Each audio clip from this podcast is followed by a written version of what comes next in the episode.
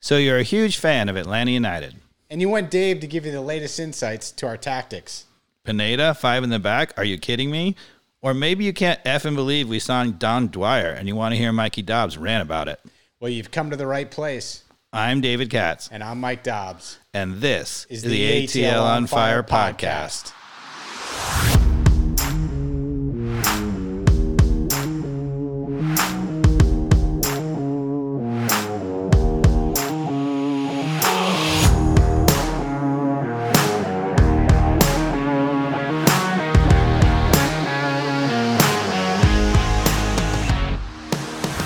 everybody, welcome back to another episode of ATL on Fire, the podcast where we talk all things Atlanta United. Dave, Carmen, how you doing this evening? I'm doing great. How are you? Fantastic. Excellent. Well, we have an awesome guest this evening who is uh, kind enough to share some time with uh, the listeners, and it is uh, Greg Garza from Atlanta United.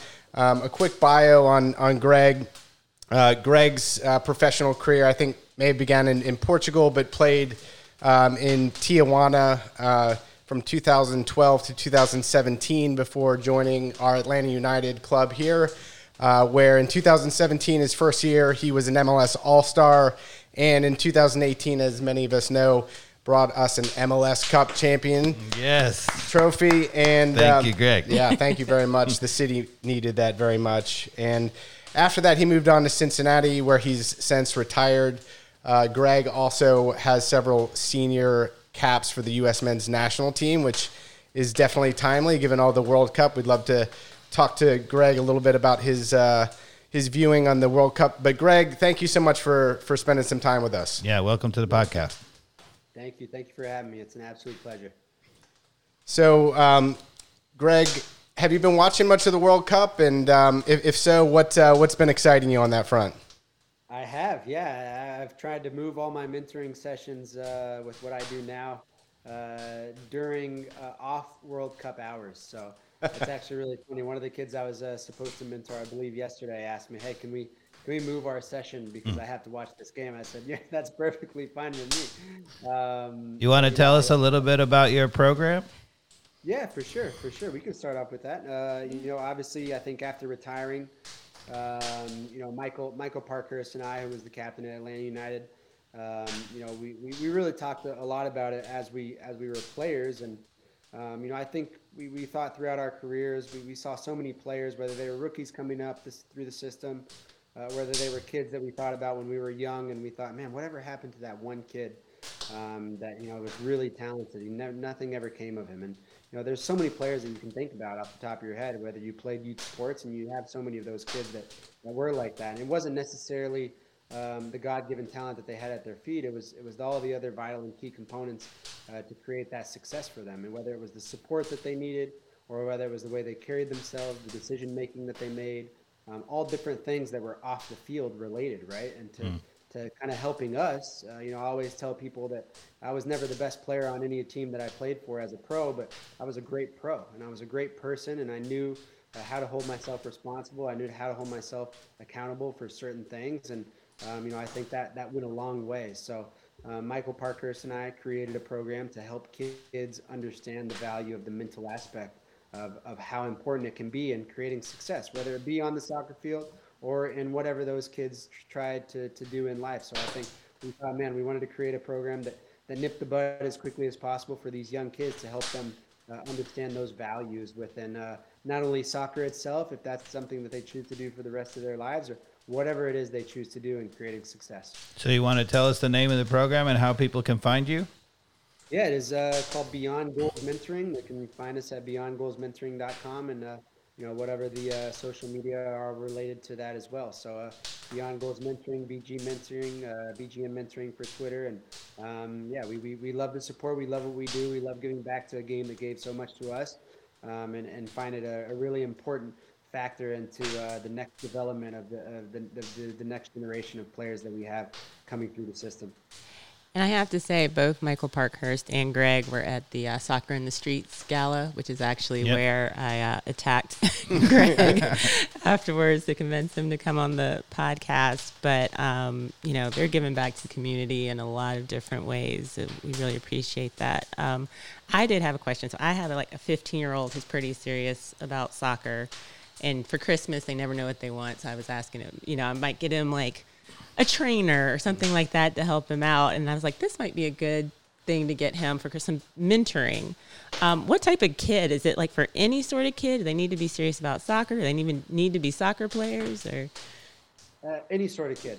Uh, you know, for us, uh, helping them understand uh, the mentality part of not only soccer but life itself, I think is extremely important, and, and kind of developing these uh, next generation leaders of tomorrow, right? Um, I think that's that's the most important thing that we can provide is uh, you know share our own unique and individual experiences and wisdom and knowledge that we gain uh, throughout our successful and, and, and longevity of careers, um, but at the same time, kind of help them understand that certain strategies, certain exercises that we use on the mental side of things um, helped us within whatever moment that we were going through, whether it was uh, dealing or coping with pressure, whether it was dealing with adverse situations, in my case, injuries or setbacks, right?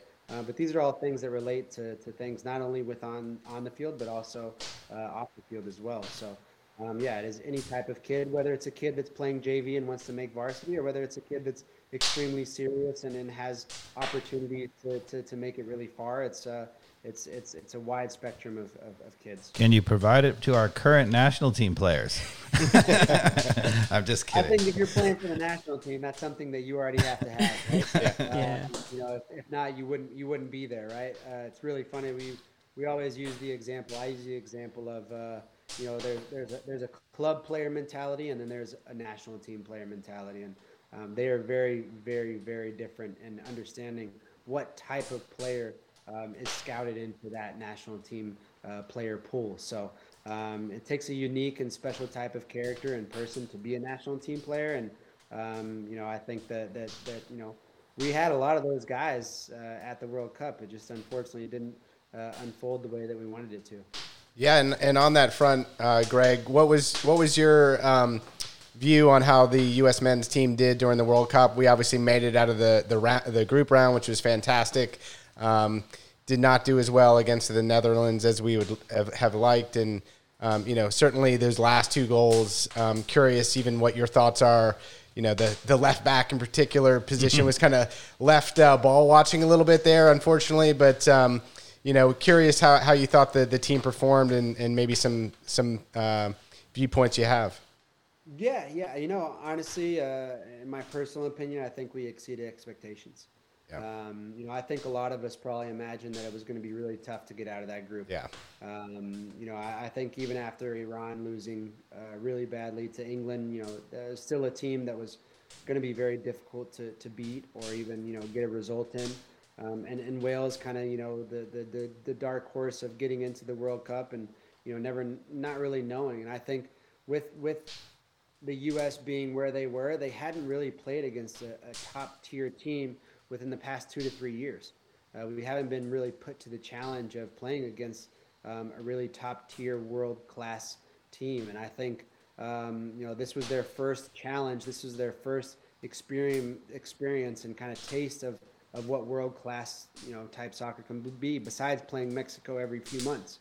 Um, you know, I think, uh, from from an understanding of all of those kids being put into that new environment. Um, and, and I say kids because they're still kids, right?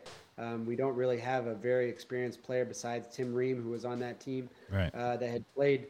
Um, you know, and all these guys might be playing at such a very high internet or nat or wherever they might be playing club level, but international is is different. And I think uh, you know, I think at the end of the day, we exceeded expectations to prepare ourselves to get a little bit little taste of what next World Cup is supposed to be um, for ourselves. And I, I, can say the same thing for Canada. I think Canada, uh, you know, had the same taste of bittersweet taste of getting there, uh, of exceeding expectations of getting there, but now understanding, okay, what do these next four years need to look like um, to, to be successful the next go around? So there's been a lot of criticism, you know, of Jedi Robinson and maybe Serginho Dest in the Dutch game, you know, with the, the outside back and the, the, the player running in behind him. Can you talk a little bit about what you did or what defenders need to do if their kids coming through, you know, to basically learn how to pick up that run? Can you talk about that a little bit? Yeah, for sure. You always you always want to be one of the most important controllable factors that we always talk about is, is awareness, right? Understanding your own surroundings and understanding the surroundings of others. Um, it's a difficult situation, right? Because uh, Jedi does have have a player that he's he's taking care of in that particular moment, and it takes a less than a split second to lose the mark that's behind him. Um, in that situation, you kind of want to tell yourself, well, could have there been a way that he could have passed that player on to Walker Zimmerman or whoever was in that center back position at that time and to focus on what was behind him. But we're not there, right? We only yeah. see it from the outside perspective and we don't really understand how quickly those decision make, making processes can change the outcome of a game. Um, has that happened to me before in the past? Of course, right? Um, there have probably been moments where I had been lucky to where that guy didn't score, and probably been unlucky in moments to where uh, he, he did score. And so, you know, that blame and that, that, that kind of pointing the finger can't be there at the end of the day.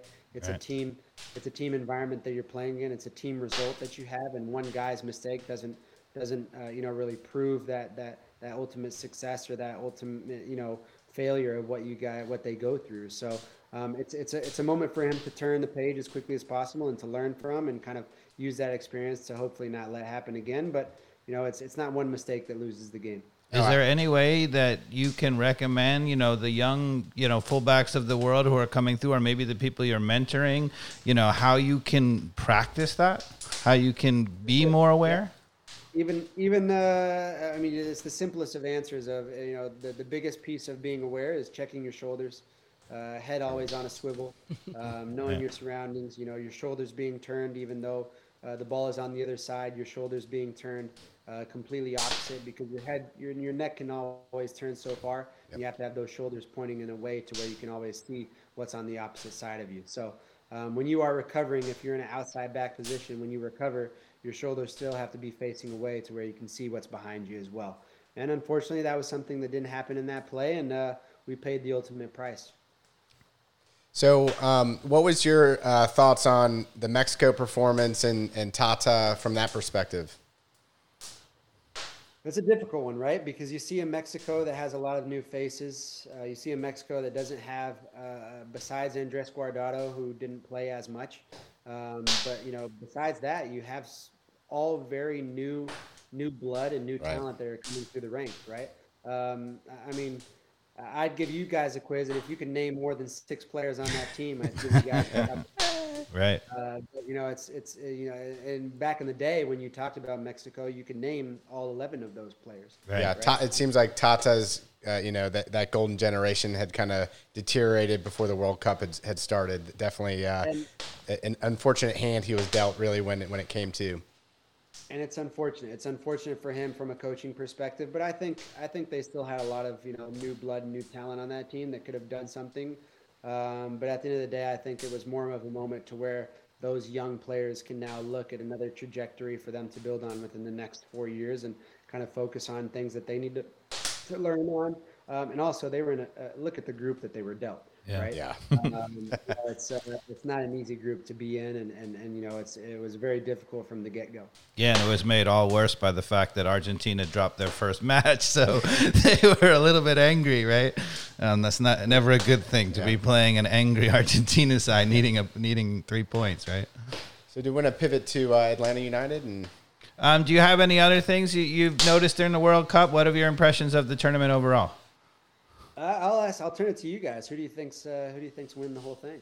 Well, we actually, you know, we thought even before the tournament started, we thought Brazil, and yeah. um, it looked to me, you know, I mean, they really should have gone through in that match. And it, it, actually, at the very end, you know, it was very chaotic in that game. They seemed a little bit naive. I was really surprised that in that last counterattack that they gave up, they had only like three guys in the back needing to, you know, kill off the game in overtime. So. Um, it was a little bit crazy how they went out. If you watch that particular play, uh, Fred is the last sub that comes in. Right. Uh, he is a defensive midfielder, mm-hmm.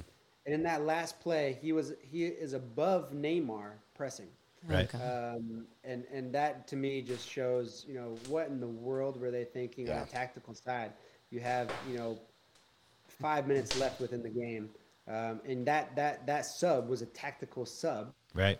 to be defensive, right? Right. If Not well, you keep your foot on the pedal, then throw somebody in there, you know, a, a, a Martinelli or someone who is, will do that pressing for you. But for your defensive midfielder to be above your front line um, was absolutely ridiculous. So I think it's the player's fault that they're out, right? It's not necessarily the coach's fault, and Tite will.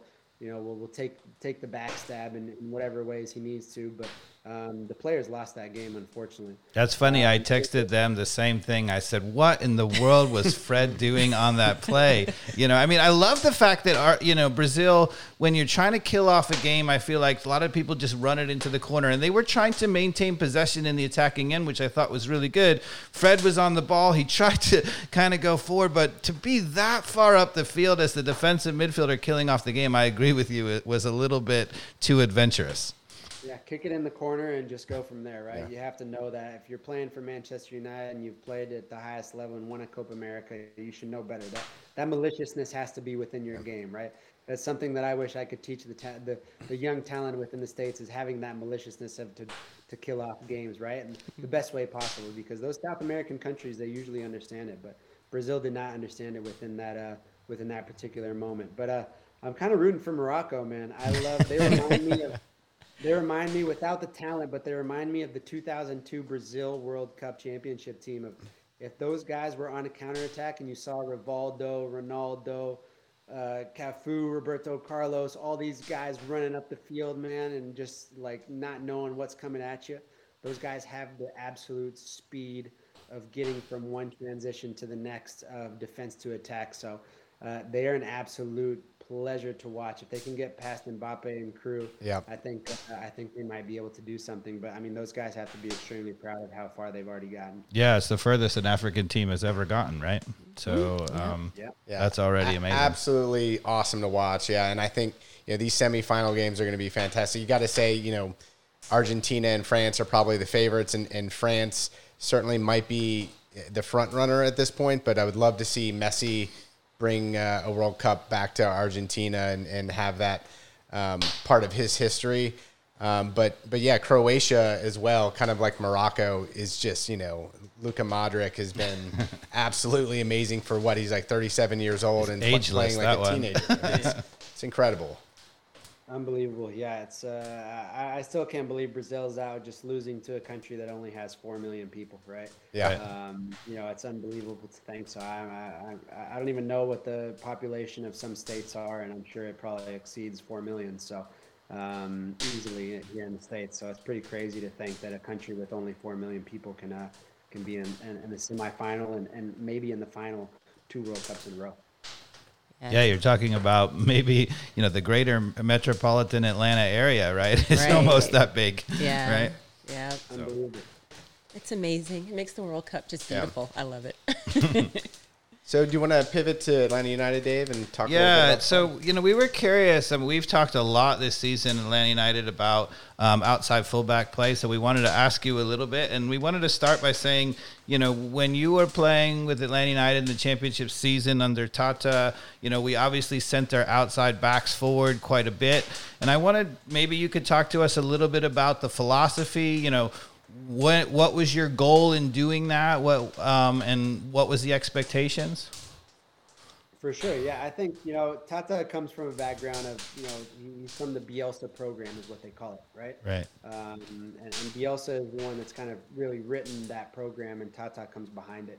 Um, and and you know it's it's it's there's there's there's so many different coaches within the realm of so many coaches that I've played for that come from coaches who have kind of written those philosophies and other coaches kind of banking off of it. Um, and and and so you know Bielsa's program and philosophy and, and kind of the methodology of how he thinks is he really uses it's called the lunatic mentality. Um, and, and I actually use it with my mentees all the time. Um, and the lunatic mentality is to how you can create the other team to think that you are absolutely crazy. Um, and the way that you attack and the way that you defend and the way that you play the game in every single game, how can you think of the other team thinking, why is this team bringing up both fullbacks? When most teams, even when playing in a five, uh, you know, in a five backs, one fullback goes, the other one always stays and covers. Um, if you think about the very first game at Bobby Dodd, right? Uh, Right. You know, Ty Mears gives the cross, you know, right above the 18, and I'm the one that's creating the the you know the play for Yamil to be on the back post, um, and I, I'm right there, you know, pivoting, you know, Sal Zizzo to take me uh, in, in the box, and, and it, it frees up Yamil Asad. Uh, that was the very first goal. I don't know if you guys remember that, but Oh, yeah. I was in the Yeah, box, we were right? there.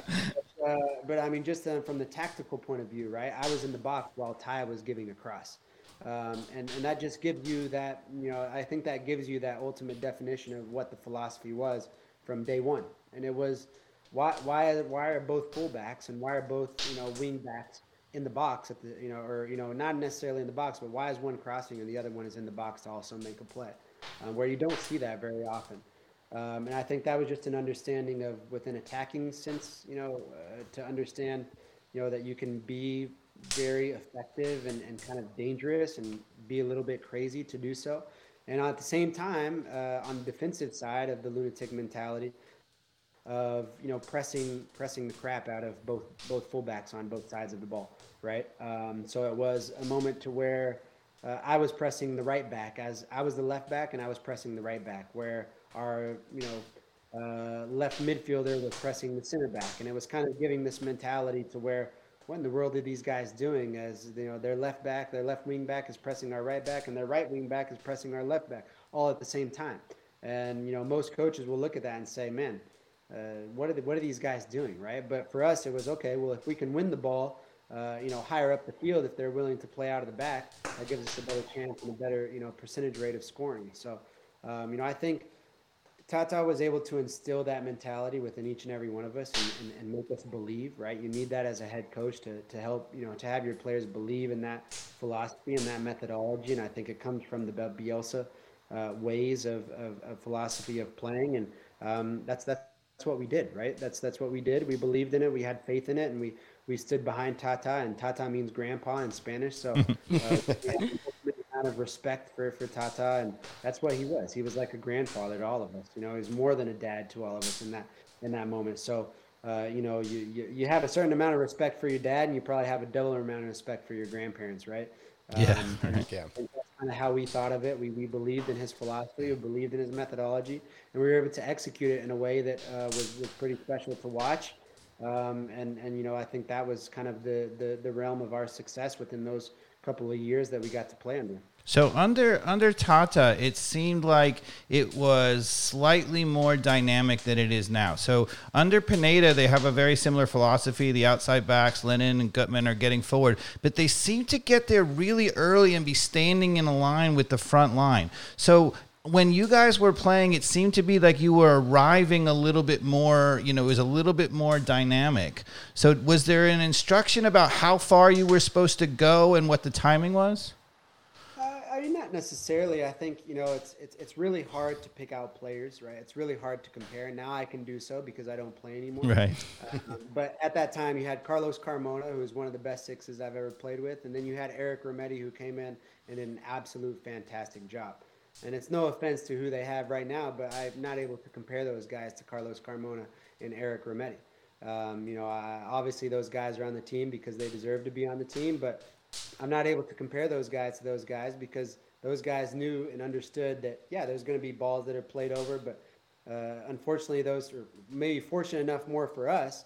Uh, we had two guys that you know ultimately played that position that were able to break down plays at specific moments and knew their role the best way possible. They knew how to you know bank off of that philosophy of that that lunatic mentality and allow us fullbacks to get forward and say, "Don't worry, guys, I got it. If it gets over you guys and you guys get there too early, whatever it may be, we'll be there to break up that play."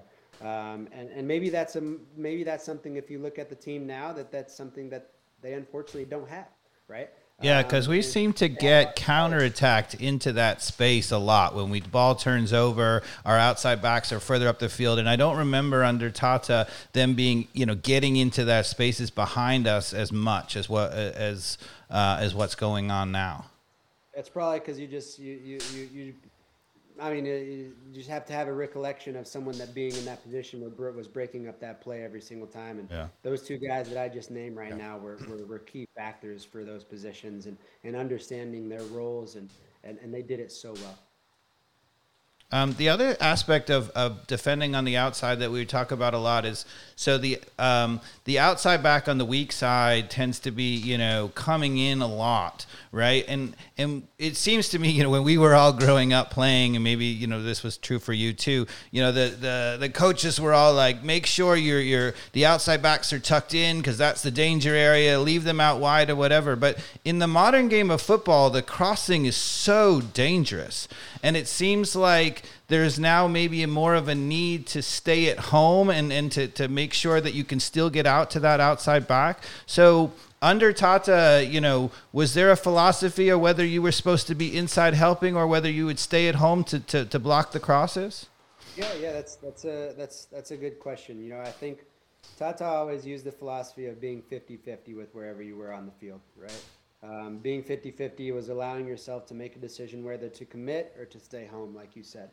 Um, and as that ball was played, you, you, you, that was, that was your, that was your decision maker right now, right there. That was your cue of understanding. Okay, um, I'm putting myself in a position right now to where uh, it's 50% I'm in between this guy and 50% where I'm, where I'm able to protect my goal.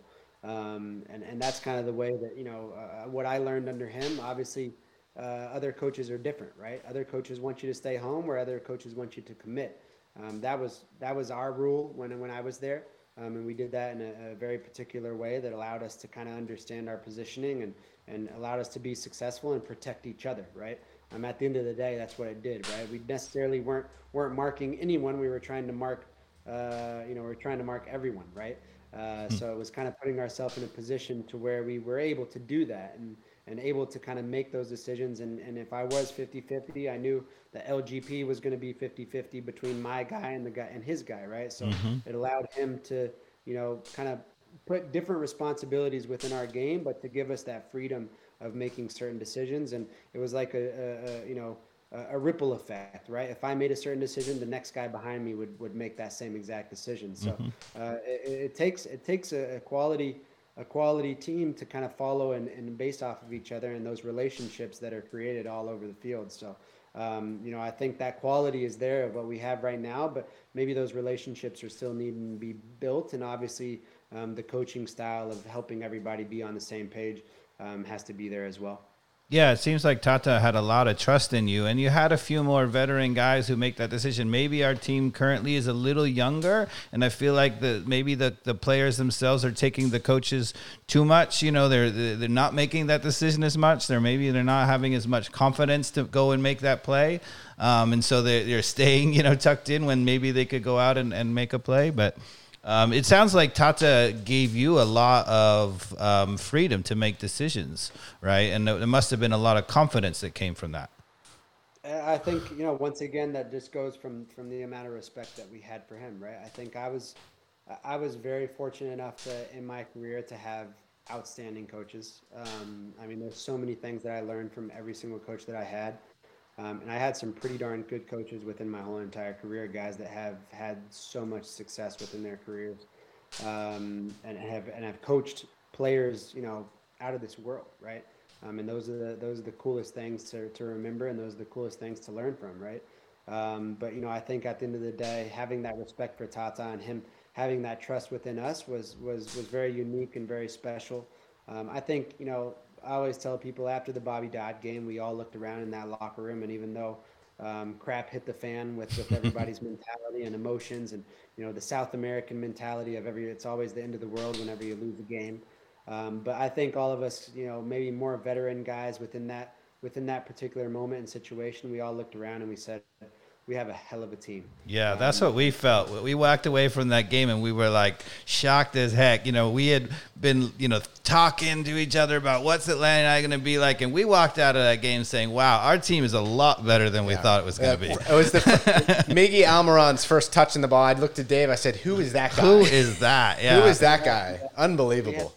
We, I, I, I, probably said the exact same thing after I saw the first touch of that game of his as well. So, yeah.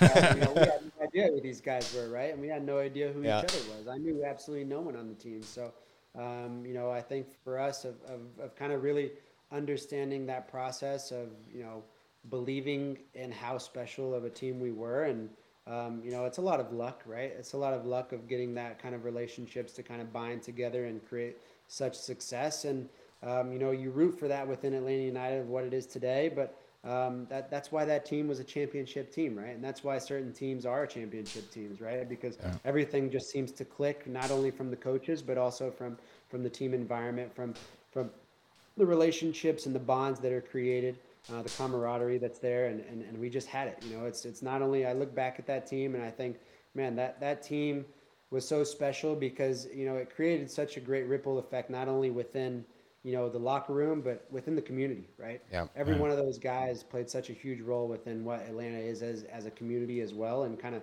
started this, you know, this this train ride of everybody being on on on the same, uh, you know, on the same page. And uh, you know, I think it's it's not not you know you have to give so much credit to the fan base right because of, of how much you know uh, they they they committed and, and supported us through those moments but i think it's just so much of a connection of how everything kind of meshed together and created that success of what made made the team and also that that generation so special. Do you know who was responsible for scouting and, and picking you as a player to come to Atlanta?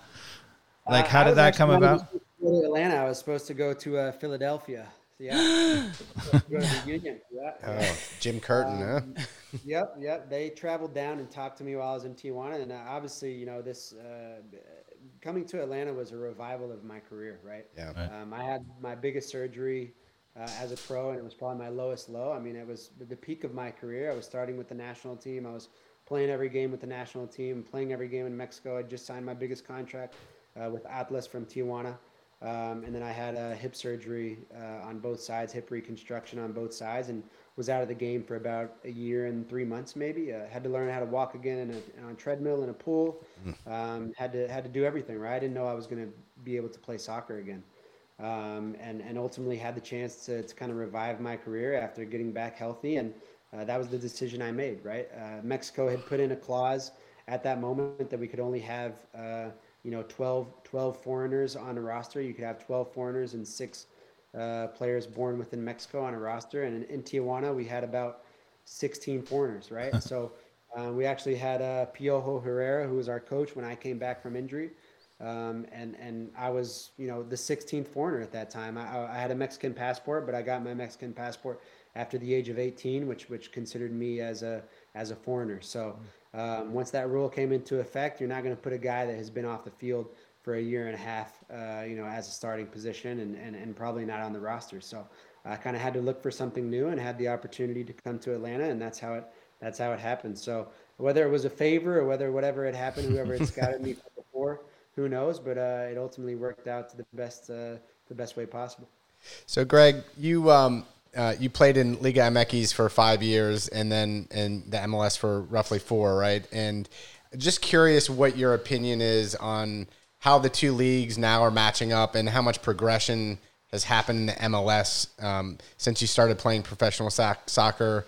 What the perception might be from from Mexico, but also just like your thoughts in general on the quality of MLS and where it's come from. Yeah, for sure. Uh, I think every player is going to tell you differently, right? Mm-hmm. If, you, if you're playing in Mexico, you're going to say the Mexican league is better. If you're playing in the United States, you're going to say that the MLS is better. Um, yeah, that that's everybody's going to ride on that political train, I yep. think. But um, you know, I think, in, in, my personal opinion, they are very, very, very close to being equal. Um, I think throughout the years, I think when I played in Mexico, um, I think Mexico still Mexican teams still had the edge. Um, and, and, I think when I came to the MLS, um, you started to realize that the growth and the, the types of players the Miguel Almirones that you bring, the Josef Martinez that you bring, the Lucho Acostas that you bring, um, you know, the Zelarayan that comes from Mexico to, to the Columbus crew. You start to bring these types of player, the types of player that, that, that can change a game within the matter of seconds, right? Um, and, and to where the MLS used to not have that. And I think Atlanta has been kind of a catapult and, and kind of a, a reference to all these other teams bringing young talent that can change a game within the matter of seconds. And um, you know, I think nowadays you have so many teams within the league that have those types of players, and and and that's the you know that's the force that I think Mexico had for a really long time, and I think the MLS has finally figured it out that it's not about bringing these guys to retire within the league. It's about bringing guys that can change the game within a matter of seconds. And um, you know, I think that's that's been kind of the uh, reference that you can look back to and realize that there there really is no comparison. The competitiveness is finally there. Uh, you look at it within, and I always use the reference and the example of Conca Champions, right? Um, it's where these teams, these top tier level teams, get to battle out and face each other. Um, and and Seattle did that this year, and they Right. get to play in the club World Cup championship, which Right. a MLS team has never had the opportunity to do so. Um, so I think that'll be extremely special for them to do, um, and and to be on that level and that stage of where no one has ever gotten to do so is it really puts us on the map uh, as a league, and um, you know I think makes others realize that that we're here to contend for for great things in the future. Are you familiar with the Leagues Cup that's coming next summer? I'm not. I have So- to study youth soccer now and understand what ECNL, MLS. That's Dave's. So- That's Dave's world. Oh, that's Yeah, right. impossible to keep up with. So apparently, this is flying very under the radar, but Liga MX and the MLS teams are all going to stop competition in the middle of next summer, and for one month are going to play a World Cup style tournament with every MLS team and every Liga MX team. But that sounds to me, that sounds to me like somebody's about to make a lot of money. Yes, yes, And, I agree. I mean, how is that not going to be entertaining though? I mean, that's the thing. I mean, I, I after he, Dave told me about this and I looked it up and it's real. I was like, this is pretty cool. I mean, when, when we were kid, when I was a kid, you know, the, the coolest games, I, I would go watch the Dallas Burn play in the Cotton Bowl, right? I probably wouldn't pay attention, to be honest. Um, but I got to watch Oscar Pareja play and all those guys. But at the end of the day, you know, it's it's the the mo- the coolest games that I went to when I was a kid was you know Chivas versus America uh, at the Cotton Bowl, and Yeah. it was filled with close to hundred thousand people, Right. right? Um, and, and no Dallas Burn was close to that, right? Or Yeah. the Pumas came to play in Dallas, right? Pumas were playing, I don't know, some team, some exhibition match or whatever, and the, the stadium would be absolutely jam packed. So you have that Mexican heritage within the United States. Yeah. It's always be there, right? Uh, I, I played against Mexico, the, the you know USA Mexico game in the Alamo Dome, and it had hundred thousand people in it, right? Um, and I can guarantee you that whole entire stadium was green. Um, and that was Yeah. at Newtonian, right? So, Right. uh, you know, it's it's. I think it'll be awesome to see and kind of play with that atmosphere um, because that's what it's all about, right? That that competitiveness, that rivalry will always be there. It's it's never it's never a soccer game in those games. It's more than a game. It's a war. It's a battle, um, and that's that's what the beauty of the game is all about. So could you comment? You know, so in Liga MX there is the you know playoff structure, um, and in MLS there's a playoff. In Europe there's no playoff. It's just you know league title. Could you comment about you know what you prefer, or does you know MLS have to eventually adopt you know something that's more European, or what? What do you feel about the differences? Yeah, it, it never will adopt, right? Um, Right. because I think it's, uh, once again, we, we talk about uh, being a, a big money maker and a big way to kind of keep people engaged and involved. Um, you know, I think it's I, I, I, either way, it's still a fun thing to be a part of, right? Yeah. Um, you know, I think you, it gives you it gives you a chance to, to play a different type of tournament whenever it is playoff time, and Yeah. you use the American mentality of, of you know whether it's football or hockey or baseball or basketball. That's that's what we've only known as as Americans, right? So, um, you know, it kind of gives that that way of, of, of, of structure. But you know, at the same time, I think it's it's it's it's cool to be a part of something that you you work extremely hard over the course of a year uh, to be successful in, and and you know, I think that that's kind of given that structure of what the European and other base uh, other base soccer leagues uh, also have. So I, I think it it makes it fun either way. So, Greg, how do you think uh, Atlanta United is shaping up for this this new season? We're probably going to have a lot of moves here that are that are announced, but um, you know, what do you think the team needs? Uh, what do you think the team is going to look like? You know, I, it's such a hard question because you have a new president that comes in that I think will be probably more soccer engaged and soccer involved than the other president that we had.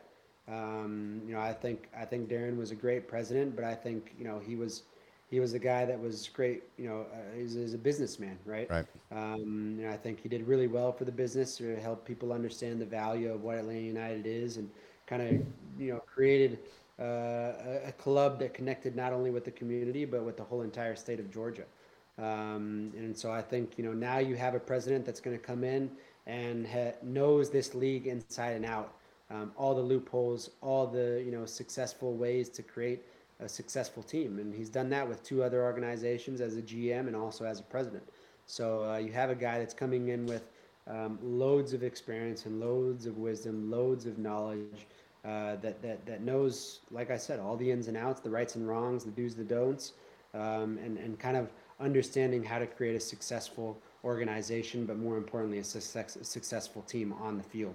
Um, so I'm, I'm interested to see what moves are made. I, I, don't know. You know, it's it's really hard because you have probably a lot of guys that are that are binded within a contract, and you kind of if you want to make moves for them, you got to find other other places that are willing to do so. And um, you know, it's it's it's going to be a, a, difficult task, I think, at hand. And do you look at it as a few years of building up to success, or do you look at it as being a very quick turnaround within the first year? And um, you know, I think that's something that Arthur and and those guys had understood from within our realm and within our experience and our our you know generation is that they wanted success from the very get go. And so I think finally we, we might be out of that out of that cycle and now hmm. uh, trying to build something that can be successful over the next course of, of the next few years, right?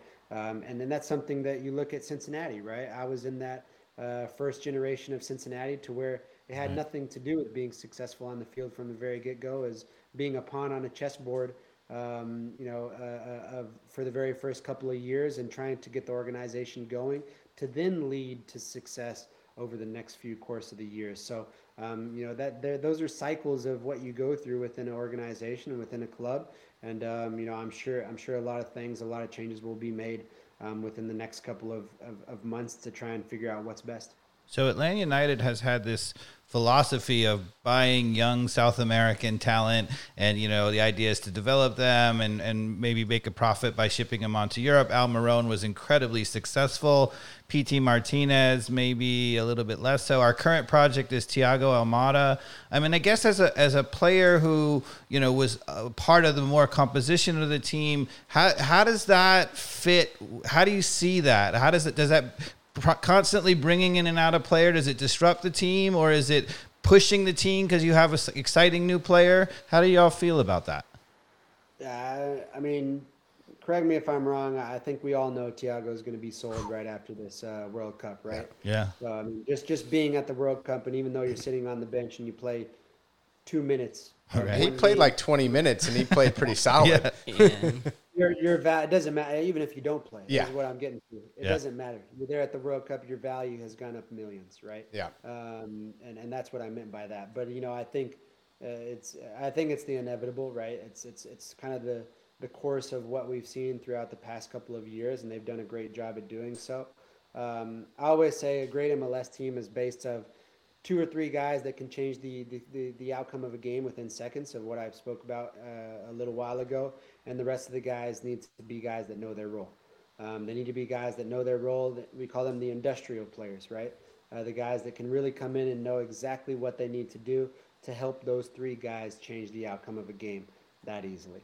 Um, and th- that's the successful team that you're talking about. And so if you can always bring in guys that can change the outcome of a game and rely on those guys, but also know what you're getting out of the other guys to be those industrial players, then you'll be very close to, to, to you know, hopefully getting a very successful team. And I, I think Atlanta United is still almost, you know, they're super close into doing so. They're bringing in uh, types of players that I think can change the outcome of a game. I think within this last season, we, we didn't have that, right? We didn't have, you, you looked at Thiago, and maybe Thiago was the only guy that could change – uh, the outcome of a game within a matter of seconds of chopping up one guy and hitting it upper 90 within the next play.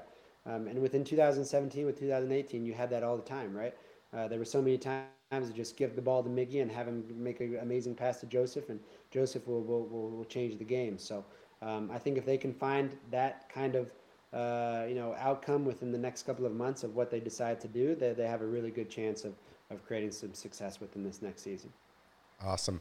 Well, Greg, we want to be respectful of your time. We know you've got some mentoring to do here, and um, just want to say thank you so much again for joining our podcast, and um, you know, wishing you the best with your your program which is uh, Beyond Goal, Goals Mentoring. Um, if you're out there listening and wanting to uh, to learn more about it, uh, we'll make sure we share um, some of the links in in the post uh, after the podcast. So, Greg, Yeah, thank you thank so much. you so much for coming on. We really appreciate it. No, thank you guys. It's always a pleasure, man. And uh, yeah, I'm sure we could probably talk soccer all day, man. Yes, Absolutely. Maybe we'll have you back. Sounds good. It would be an honor. Okay. All right, Greg, take care, man. Take care. See you Cheers. Take Thank care. you. Bye. Have a good night. Bye bye.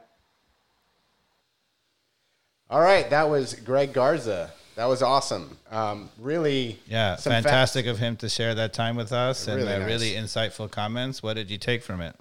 Um, you know, I was was definitely interested to hear kind of where you were digging with the philosophy of the the the fullbacks, and and obviously he got to um, an interesting point, which I, I don't know that I was expecting him to say, which was Tata's philosophy was a little lunatic to actually push both up, but I'm sure there's layers to it that you know that Greg Sure. Greg could get into more, right? That there has to be some practicality of not doing that all the time and, and having one of them play back or having a system where your defense um, is not too vulnerable all the, The time. The interesting thing to me is that you know when he was talking about it, I almost maybe expected uh, him to talk about you know that Tata was trying to overload, get a two v one on those sides or whatever, and that it wasn't as madness as lunatic as that. But it's interesting to hear him talk about that, and so you know if it's Bielsa, you know, lunatic down the side, right? Um, which at times it clearly was. I mean, Right. Garza would end up sometimes on the end line, and there were times where we had a cross from one of our outside backs, and the other outside back was in the box to try to to try to finish. But the interesting thing to me is I watched those games very, very carefully, and they didn't seem to be so static and so committed. And it almost suggests to me that, you know, maybe Pineda's system isn't as much, but the players themselves is trusting more. And we've talked about it some that that Gutman, for example, seems to have a better balance to it, right? Right. He seems to be back when he needs to be. It's that 50, we were saying the 50 50 philosophy. It seems like Gutman gets that and knows how to knows how to take on that responsibility himself Right. on to, to Greg's point, that self awareness that you have to have. Your your hips need to move. Like you see that from Gutman, which uh, whew, we need that from. And you know, from more. interesting. Gutman and and Garza both come to that role as a defender,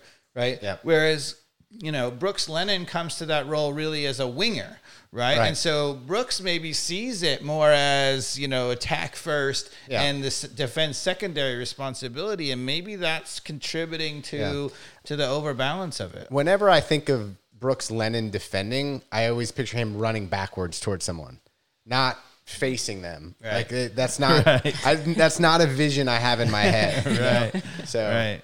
Um, and obviously, what he talked about, which we've said, you know, um, Carlos Carmona, uh, Remedi, you know, those guys have been extraordinary. But the one thing I will say that I maybe disagree with him is I feel like Sosa is every bit as good as Remedi. Carlos Carmona, people don't remember because he was only here one year, but he was class player. We've Oh, talked yeah. about it on the podcast that it. When he moved on, people were like, "Oh, ho hum, whatever." I was worried as all heck because he was phenomenal in that first year. And in that championship, was it is it Rem- Remedy or Remedy? Yeah. Um, yeah, he was he was he knew his role, and he by doing his role, he ga- he gave Darlington Nagbe really that freedom in front. Yeah, we talked about To- how in the MLS Cup final we started with Remedi Larentowicz behind Nagbe, and actually we've talked about it that maybe one of the differences is you could afford to do that and you want to do that more Yeah. when you know you you you don't have that you know you have the such defensive guys in the midfielder who are so strong right? Whereas the team that we have where the midfield is much more dynamic it's really only sosa as maybe the true defending in it maybe we don't want to do that. We've talked about that right? Yeah. And uh, it's interesting during the Frank DeBoer era, right? I think he misused Remedi in the way that he was like having him like go stretch out. Initially, he had him really more box to box, and then we were really That's caught, right? Because he would end up sometimes in the front 18, and we had nobody breaking up those counterattacks. Yeah. And I guess, you know, one of the things, I mean, we talked about it, right? In that MLS Cup final, what was the difference between Pineda's team and and and the MLS Cup champions? Is the outside backs were very similar, but that MLS Cup champion team had three center midfielders who all sat in the midfield. We talked about that as being the huge difference, Yep. right? And so you know that sounds to me like that's exactly his explanation. Was the reason why we could do it is because we had those three guys and they were covering it. And I would argue the U.S. national team looked to me a very similar thing, right? In that you know Musah and Adams and McKennie were covering in a Yeah. ton, right? So the other cool thing, Dave, is that you threw the curveball to Garza that there's the league's cup. Right. He didn't know about it. Didn't know about it. Nobody Oh, oh, knows about nobody it. No one knows about it. knows. No one knows. And and to Greg's point, like yeah, the the Hispanic population in the U.S. that are going to fill the stadiums to cheer for their, uh, you know, Club America, whoever it is. I mean, I think that these games are going to be a lot of fun. It's going to be amazing. Atlas. and- I think we're the first podcast to really call this out. That this, I mean, I'm hyped for it. I you am know, too. and actually, it's interesting to me that you know maybe MLS is waiting for the World Cup to be over and the new season to be ramping up before they start really, you know, publicizing it. But I'm there is a little bit part of me that the MLS isn't announcing it or publicizing it more. But maybe they don't need to. Maybe the moment it happens and we go into the season, it's going to blow up so big that Yeah. it doesn't matter. Um, another big thing that's happening in terms of tournaments is the Copa America. It, it looks like some CONCACAF teams might be joining that in 2024. If I'm Yeah, they've been doing that quite regularly for now for a little while, which is inviting CONCACAF teams to play in the South American Championships. Um, and, you know, I think that's awesome. I would like to see it a little bit more defined, right? Not, well, we're going to extend an invitation to Oh, I think it should be. They should lock it in. Yeah. and it should just be the Amer. Get rid of the Gold Cup. Sorry, Right. don't need it. Right. Sorry, other teams. Like there's like Right. a way you qualify into the the Americas Cup. Right. Just like you have the Euros, it's hard to make. You know, there's there's a line that has to be drawn, and you don't make it if you're uh, Trinidad and Tobago. Sorry, you're not in the Americas Cup. So to be honest, with the progression of U.S., really Mexico has been good the whole time, but progression of the U.S. and now maybe Canada, right? Um, the South American Championships has maybe been lacking. You know, having a couple extra teams. That's why the European Championships gets treated, even in the U.S., almost like a World Cup. Yeah. And the South American Champions has been sort of the little bit of the ugly steps. I think it should They're be the just Big waiting Four. for Brazil and Argentina to play in the final, even though obviously some of those other sides are amazing. But if we were to continuously join that, and if we were to be a qualifying the to get only into way that, we're going to keep getting more I serious. like it. I serious like that a lot. Yeah. So, I would like to see it more defined. Right now, it's been sort of by invitation. So, yeah. So last thing, I'll throw the same question back to you, Dave. What um, from the interview with Greg was uh, insightful or maybe surprising to you? What was surprising to me, um, you know, I really uh, appreciated ta- him talking about Tata and you know giving the people players personal responsibility. He said it not only with the attacking role, but he also talked about pinching in versus not, right? And he's saying you're ultimately responsible for that. Um, whatever, I mean, we obviously we're not in the locker room to hear what Pineda's talking about, but for whatever reason, whether we're a little bit younger and they're more listening and saying, "Oh, this is my role, this is what I want to be to do," it seemed like what he was saying, Tata trusted them more. There was a little bit more flexibility, and you know maybe Pineda's giving the same, and they're too young to be able to to accomplish it, um, or maybe it's the wrong player. You know, maybe Brooks Lennon is the wrong player. I happen to think that there's another problem to it, which is what we just talked about. It's not the right formation when you have this team, when there's so much in Araujo and Moreno and Thiago Almada and blah, blah, blah. You don't need it. Whereas that team that we talked about, everything was Almiron Martinez through the middle, and they needed that dynamic up front. Where was the extra guy coming from? Yeah. Right? So to close it out, Dave, what do you think um, we're going to see in these these coming months? This is going to be kind of the silly season for Atlanta United to drop So the news he's on really Joseph. convinced that Thiago Almada's gone. I was Yes. thinking that Thiago Oh, that was, was here another for another year. That was another really good I little. was shocked at that. That scared me a little. I was like, no. Well, no. I think that he's being realistic in the fact that uh, European clubs, I mean, take a Manchester United right now, like they should be looking at a player like this and being being hungry to take a risk on him. I mean, with the I'm going to take the Garza bet and say that Almada's here for one more year. Um, I, I don't know. I think uh, my prediction was he was gone in the summer transfer window. Yeah, so what, I was going to say that one more year could be not a whole year, right? Because the European season is so offset, right? Like I don't see him transferring. Obviously, the the the winter, you know, um, uh, the um, the winter interval in Europe is going to be open and closed very soon, right? So he would have to go very, very, very soon. If he stays beyond that, then you know you could play most of an MLS season. And to be honest, you could even see what I was thinking is you know, he transfers to some club. They immediately loan him back to MLS so that he can stay here for a playoff or whatever. And as soon as they leave, as soon as we're eliminated from the playoffs um, or, or win the whole thing, Boom, then then he goes. Interesting. Yeah. Well, what about you, Mikey Dobbs? What was insightful? Like, what did you take from? Yeah, no, I, I think the um, the whole thing about the fullbacks and, and the the lunacy type of philosophy and and talking about Tata and the, the free all those things were really awesome nuggets that you know you, you may have known, but just hearing it from him was was Yeah. great firsthand perspective. So Was there any surprises for you, Carmen? Uh, the Almada thing took me by surprise. But the part that I think when he was saying, you know, um, when he was talking about Tata, he's like, that's a grandfather. And I was like, you know what? That's exactly it. Like, no one is going to flip a table with arroz con pollo in front of your grandpa. You know, that's not going to happen. There was a respect there that I don't think, at Yeah. least we know, at least from one player, Right. is not there currently. What? So- what are you talking about? We got to talk about it all, Dave. We got Yeah. to talk about it all with Greg, which was a treat. Carmen, thank you for setting that up. Let's Um, finish on our, uh, you know, going forward. We'll podcast as we maybe get through the semifinals or through the final. But what is your predictions for the World Cup? My prediction is that France wins it at this point. Now, that's not what I want.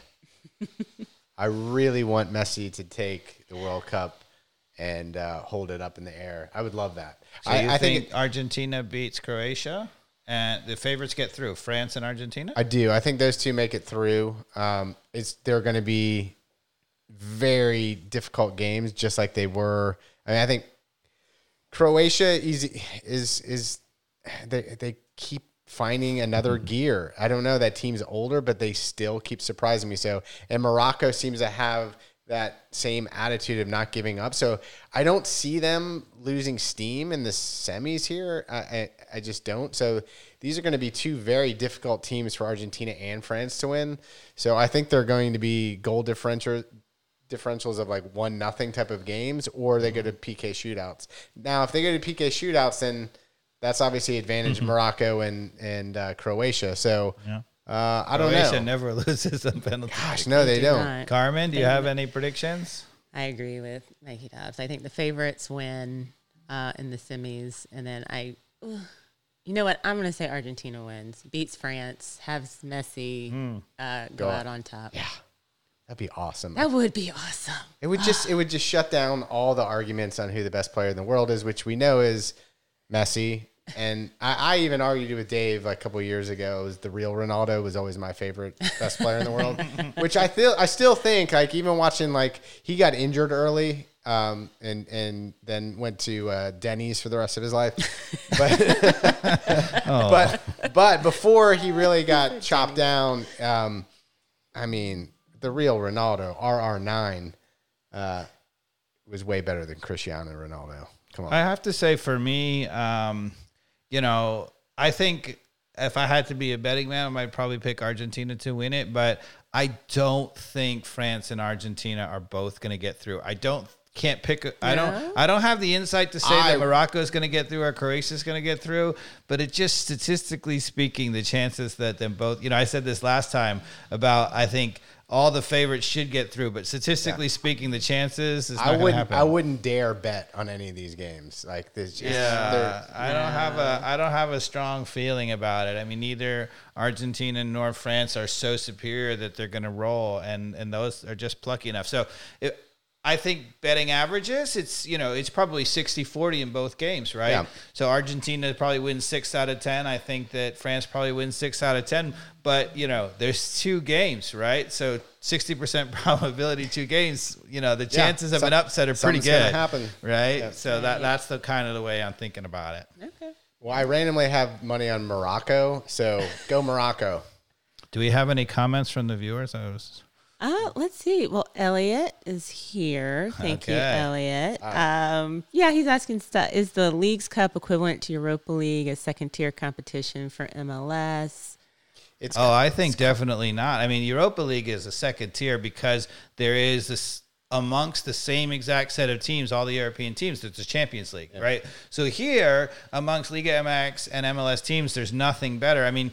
Uh, to be honest, I would say there's still going to be the CONCACAF Champions League, but I think that this is going to immediately usurp it, right? Because, yeah. it's awesome to see the best of MLS. You know, Seattle won it last year for the first time, right? You know, that's going to be amazing. So this year it would be LAFC, you know, trying to, to, to do it. But, um, you know, I think the idea of every single team is going to immediately trump that. Com- Yeah, you know, I mean, whatever. What Like, do you think? like uh, I think it's either going to be this flop, which I can't imagine could happen, imagine. or it's bigger than the MLS Cup in terms of prestige. I think that's the worry is that it could be bigger than the MLS Cup. It could be so Mm. important that it could actually, you know, overshadow our own Right. individual league a little bit. it should because I mean it does. I mean it, it's more meaningful. How can it not be?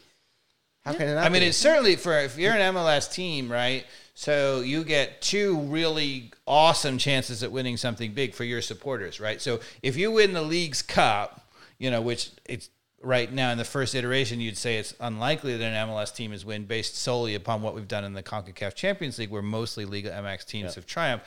But if you were to win that, or even maybe even if you're the last MLS team standing, your supporters are pretty happy, and that's in addition to another chance to win it with with the the league title. And to be honest with you, it creates what what any European club supporter would have if you're a Barcelona or Real Madrid or Bayern Munich fan. You have not only the league title, but then there's the Champions League. So there are times where your team is maybe finishing second or third in the league, and you're like Chelsea, and you're like, oh, let's go win the Champions League, maybe. So I think it could create that. Yeah, and uh, I don't know where my thoughts were going there, but yeah, I think um, I think it's going to be big. I really do. I think you know to to even what Greg was saying, the it's so good for Liga MX as well, right? Like I mean, all these fans that are even stateside are going to be in the stadiums. They're going to be tuning in.